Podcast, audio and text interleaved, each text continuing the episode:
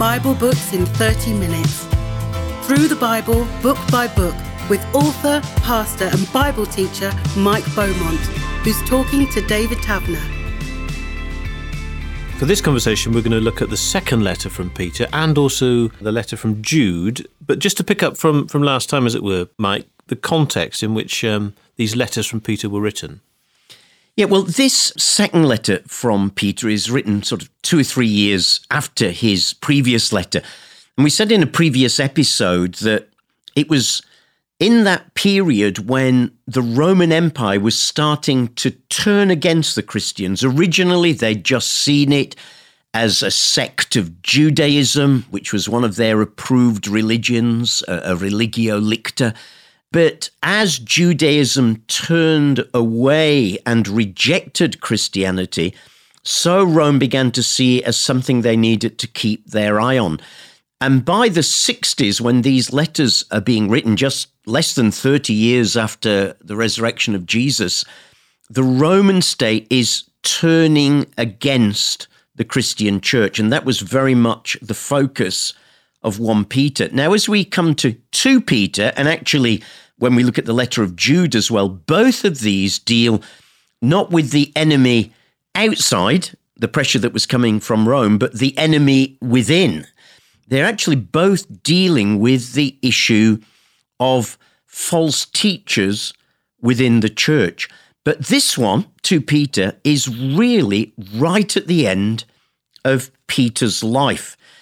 Now, how do we know? Because in chapter 1, he writes to them and says, So I will always remind you of these things, even though you know them and are firmly established in the truth you now have. I think it's right to refresh your memory as long as I live in the tent of this body, because I know that I will soon put it aside as our Lord Jesus has made clear to me.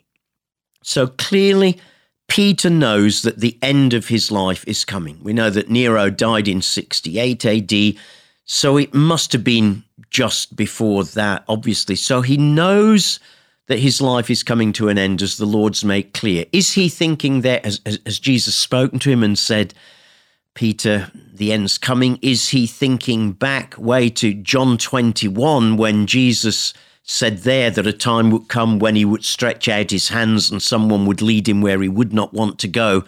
And John adds, by this he was indicating the kind of death that Peter would die. He would be crucified like his master.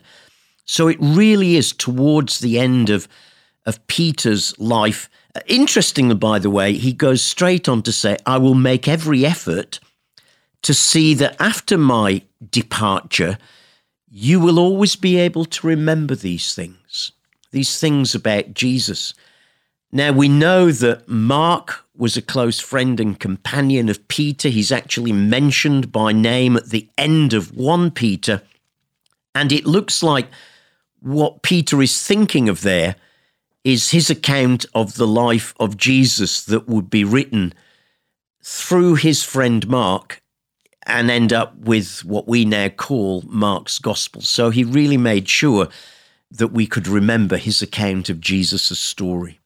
So at this point in his life, time is precious and his focus, somewhat remarkably, is on what heresies being preached inside the church. Yes, because he is so concerned. Obviously, if he's not going to be around much longer, he needs to make sure that the church is on good foundations and is not going to be misled. The interesting thing is, before he actually addresses the issue of the false teaching, he does what happens so many times in these letters. He starts with Jesus, he starts with what God has done for us in Jesus. So he talks about how God's divine power has given us everything we need for life and godliness. That's interesting, isn't it? There he is, getting near to the end of his life, knowing what was coming, and he's still able to say that God's given him everything that he needs, that we've got these great and precious promises from God through Jesus, and therefore he encourages them to, to live that out. And as he's encouraging them to do that, and also to get rid of anything that would stop them being effective and productive, he says in chapter 1, because he knows his end is near, he urges them to keep trusting in the message that they've received. It's interesting, um, he talks about receiving them from reliable sources. And he includes in that both himself. In verses 16 to 18 of chapter 1, he talks about we did not follow cleverly invented stories when we told you about the power and coming of our Lord Jesus, but we were eyewitnesses of his majesty. And he goes on to talk in such a way that he's clearly thinking there about the transfiguration and that moment when there was no mistaking, just after he had confessed that Christ was the Lord, there was this transfiguration of Jesus that showed who he really was. And he has communicated that to them. So, both from him and at the end of chapter one, the prophets who foretold Jesus. And so, having set the scene, reminding them of Jesus and who they are in him and the promises they have in him and the need to hold on to him, and the fact that he's always made sure that everything they know about Jesus has come through reliable sources from chapter 2 onwards, he goes on to deal with what is at the heart of this letter a warning to beware of false teachers who, of course, if they followed them, could easily lead them from these very precious truths that he has shared with them. So, what is it that these false teachers are, are teaching? Why, why is this such an issue? Well, it, it becomes an issue because they're they're trying to take people away from the core gospel. In fact, if we just look at a few of the opening verses of chapter 2, it will help us answer that question. He says, There were also false prophets among the people. He's thinking back to the Old Testament. Just as there will be false teachers among you, they will secretly introduce destructive heresies. Wow, that's really powerful heresies, fundamentally wrong teaching. He's not thinking about, you know, disagreements we might have about how we should use Sundays. He's talking about fundamental heresies here that will be destructive. And the way these teachers operate, secretly introducing them. You know, no one has ever got up and, and stood at a lectern or a pulpit and said, I would now like to introduce a new heresy. They creep in slowly, subtly, surreptitiously. And so he goes on to say a little bit about these destructive heresies. He says, even denying the sovereign Lord who bought them. So it seems to have been something to do with undermining what Jesus did at the cross, because it was at the cross that he bought us, he ransomed us. He says, Many will follow their shameful ways and will bring the way of truth into disrepute. And here's a key in their greed, these teachers will exploit you with stories that they have made up. So it seems like these false teachers who were introducing false teachings were were not just doing it, you know, sort of for the sake of it. There, there was some money to be made here. Funny, isn't it, that still today money can be a big driver of some supposed Christian organizations and churches, and yet, you know, they make their success and their money often by majoring on minors. And sometimes we end up so majoring on minors that then we blow those minors out of all proportion. And then those minors become the most important thing, the thing that that ministry or preacher is, is known for but there's money often behind it. This is big money. And these guys seem to have seen this as an opportunity to make money. Maybe, you know, we, are going to tell you the real gospel now. Peter's not being telling you the whole truth, but the Lord has shown us some particular issues here that we need to highlight to you. But clearly, the character of these false prophets ought to have shouted loud with, Hello, something's wrong here because as we go on in chapter 2, by verse 13, he's just uh, spoken about how not only was their coming predicted, but their judgment is assured. And then he says, they will be paid back with harm for the harm they have done to God's people, understood. Their idea of pleasure is to carouse in broad daylight, their blots and blemishes reveling in their pleasures while they feast with you. With eyes full of adultery, they never stop sinning. They seduce the unstable. They're experts in greed. An accursed brood. Well, that's pretty strong, isn't it? They've left the straight way and wandered off to follow the way of Balaam, son of Beor, who loved the wages of wickedness. Now, Balaam was a, a prophet in the Old Testament who'd been hired to curse Israel, and he was in ministry for money. In other words, he's using that as an illustration. So here are these false teachers not only out to get as much money as they can out of ministry. Ministry was a money making machine, let's put it that way. But it also seems there's a whole host of wrong living, you know, carousing in broad daylight, overeating, overdrinking, eyes full of adultery. And the trouble is, and we see this still today, don't we, David, very often, that when sometimes particular ministries become so big, and then those ministries become so full of their own importance and they're convinced of their, their own publicity. And then it's it's very easy for people like that to make excuses for why they have to behave in, in a certain way. Well, yeah, you know, I know I have a lady on the side, but you know, the Lord understands the pressures I'm under and he he knows what I need. And here is the same thing happening.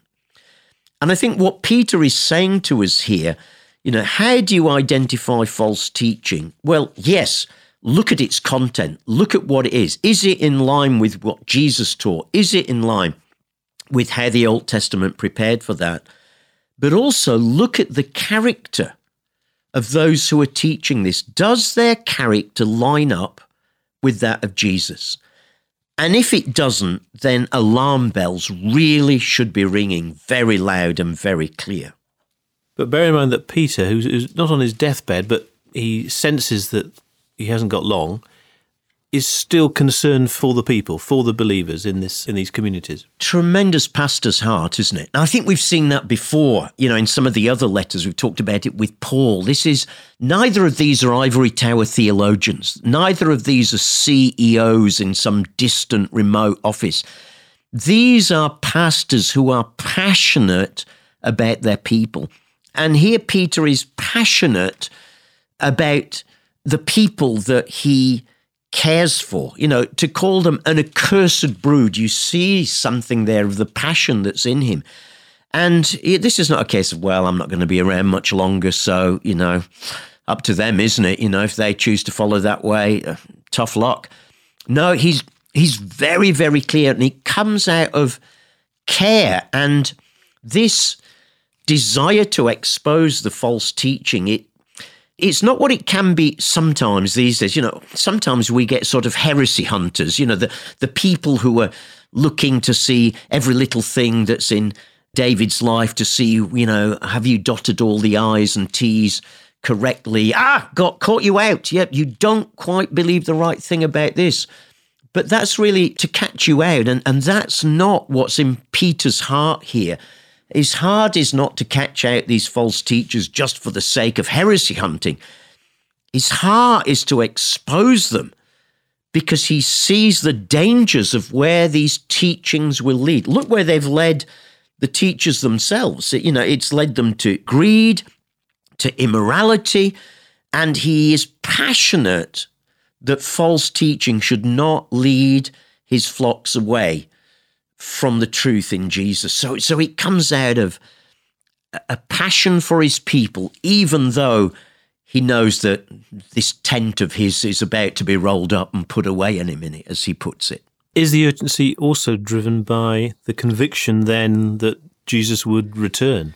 Absolutely. And that becomes a key part of this letter in chapter 3, where he focuses very much on the idea of the return of Jesus.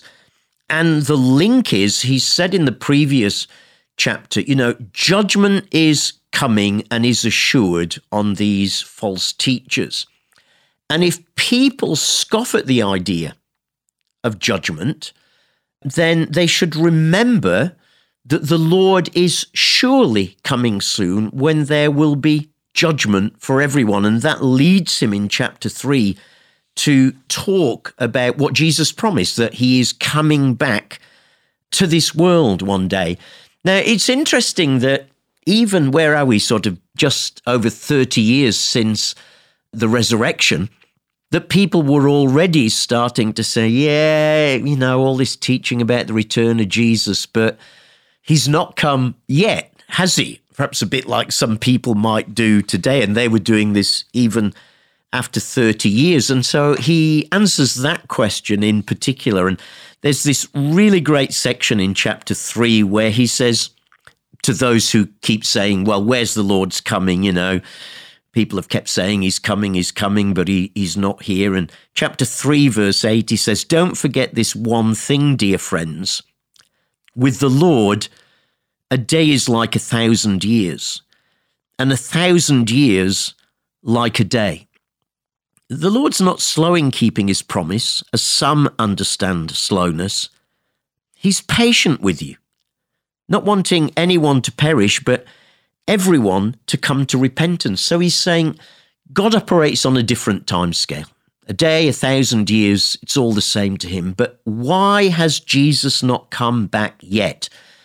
And the answer is still the same for us today because he's patient. He is wanting to give more time for more people to come to know Jesus because when Jesus returns or when death comes to us, whichever is the sooner, that's it. There is no opportunity to change our mind about Jesus after our death or after his return. The only opportunity we have to decide for Jesus is this life here and now. So it's like God's holding back the return of Jesus because he still wants many, many more in his family. But be assured of this, Peter goes on to say, the day of the Lord will come.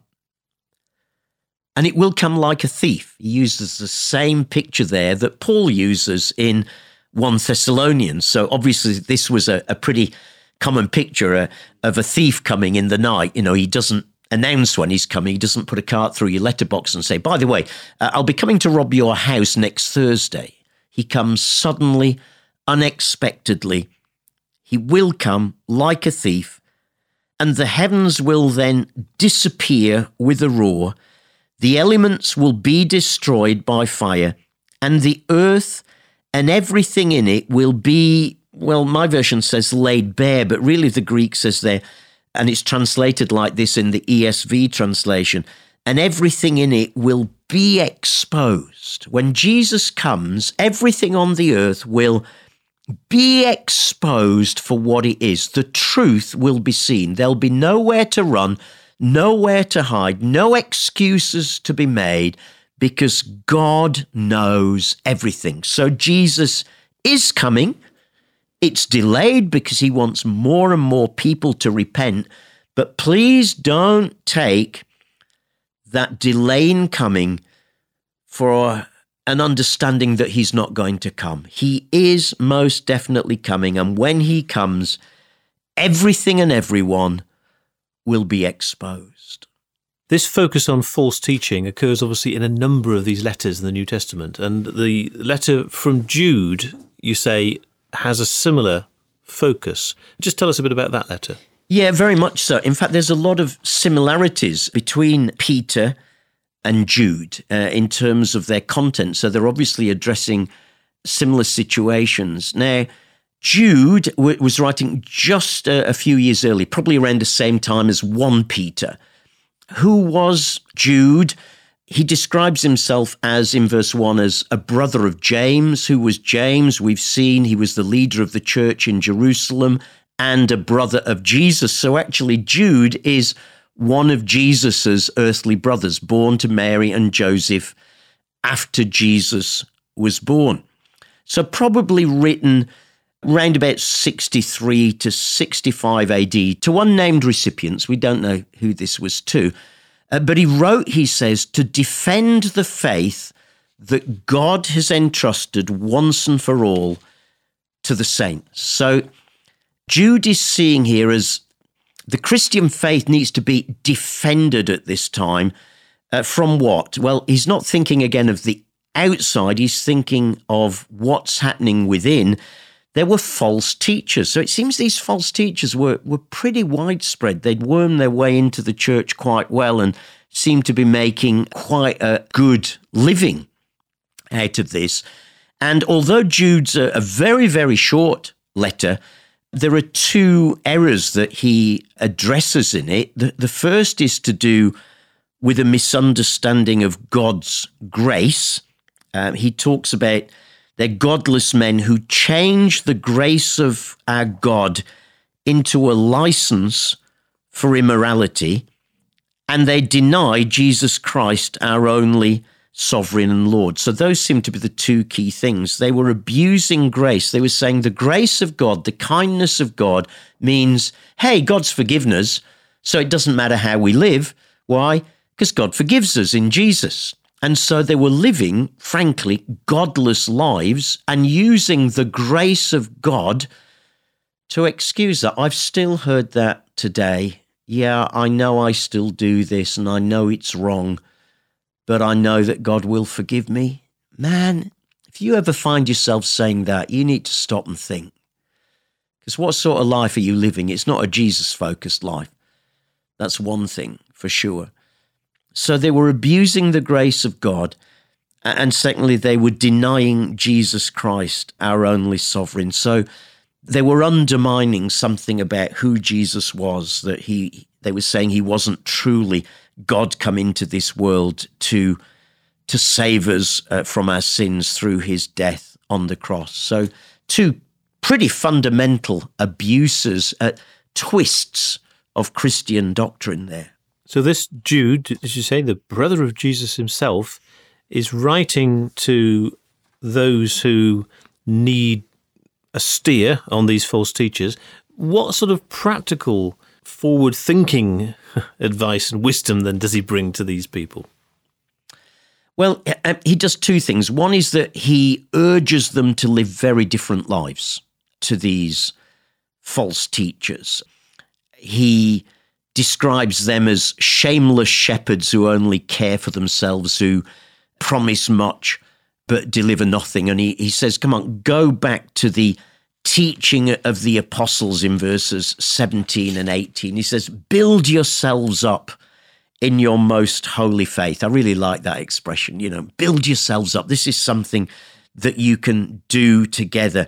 Pray in the power of the Holy Spirit. Live in the light of Christ's return. Keep yourself in God's love. Help rescue others from sin. So we talked in a previous episode about how some of these letters are almost bullet points, and there's a whole number of bullet points here of very practical things that he calls the Christians to do positively in place of this negative stuff that the false teachers are bringing in. So it's clearly not all negative. There's a lot of positive. And, and how does Jude end his letter. Yeah, you're absolutely right. There's, there's loads of positivity. It, it starts negative, beware of this, but he then focuses on all those positive things that I've just listed. How does he end? Oh, he ends with with an amazing prayer. Uh, it's often described as a doxology, uh, is the word that's sometimes used in church, an ascription of praise to God. It's a doxology that's still often used in, in many churches today to end meetings. And uh, I think the best thing I can do is to read it because it's not just a sort of rounding off prayer. Uh, he really does believe this. He believes that this is what is going to make a difference. This is what is going to help these unknown Christians that he's writing to to stand firm and to resist this false teaching that is trying to get in. And here's his prayer To him who is able to keep you from falling and to present you before his glorious presence without fault and with great joy. To the only God, our Saviour, be glory, majesty, power, and authority through Jesus Christ our Lord before all ages, now and forevermore. Amen. That doesn't need an amen, I don't know what does. So he's he's he recognizes that they're in a challenging situation. Remember the scenario we painted before when we looked at 1 Peter, this growing pressure outside there in the world against Christians. Now they've got growing pressure inside from these false teachers and this false doctrine that's coming that's trying to rob them of being rooted in Jesus. What better could he do than to remind them that listen, at the end of the day, this is about God. My trust is in God, to God who's able to keep you from falling. I think it's always good to keep coming back to that. You know, when the pressure is on, whether it's pressure from without or pressure from within, to remember it's God who's able to keep us from falling. And sure, there are things that we need to do, and and Jude will challenge them, just as Peter challenged folk in his letter, that there are things we need to give ourselves to. But at the end of the day, it's about God being able to keep us from falling under this pressure. It's about God who's able to present us in his glorious presence. It's God who's done this. It's God who sent his son Jesus. It's God who led his son Jesus to the cross. And so there's this tremendous conviction at the end that we apostles and church leaders, Jude obviously wasn't an apostle, but obviously a significant figure in the church. Uh, we church leaders, you know, can do so much. But at the end of the day, this, this is about God, and we're commending you to God who can keep you and God who'll bring you before his glorious presence. And I think that's still a, a good thing for us to remember today when we are facing challenges of different kinds, whether it's challenges and pressure from outside there in the world or, or, or, whether it's stuff going on in the church at the end of the day and it's a bit of a struggle for us. At the end of the day, it's about God. He's the one who's able to keep us, He's the one who's done everything for us. And while we need to be co laborers with him, as St. Paul puts it. This really is about God. He's well able to keep us. And that's the note that Jude ends his letter on. And I get the impression from both Second Peter and Jude that the message is, you know, be on your guard, particularly around these false teachers, but that you need to do something. Don't just be aware of the false teaching, actually do something about it. Yes, and you know what? The best antidote to something negative is something positive. And I think sometimes, you know, Christians today can spend so much time hunting out the negative, looking for what's wrong, particularly in people's lives or in teaching, or, you know, they analyze the pastor's sermon, they've got all their notes of what was wrong with it that morning. And while both Peter and Jude call people to be alert to false teaching, really both of them are saying the the answer to the negative is to build your own lives well on Christ. So Jude there committing them to God who's able to keep you.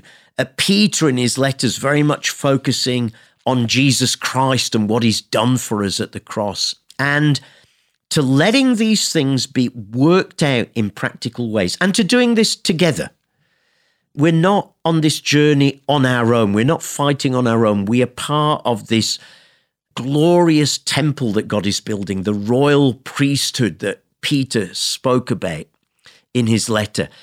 And it's as we focus on those good things and give ourselves to that, that, you know what, very often then the negative things have a way of falling into place. We see them for what they are uh, and frankly, we don't need to give them much attention. We've exposed them, we see them. And I just got better things in my life to be getting on with than fussing about all of that. Because I, along with you, as my brothers and sisters, am going to keep pursuing Jesus and the life that he wants me to discover in him. Mike Beaumont has been talking to David Taverner. Listen to more episodes anytime. Bible books in 30 minutes. Through the Bible, book by book, from Genesis to Revelation. This is a United Christian Broadcasters production. For more about UCB, check out the website at ucb.co.uk.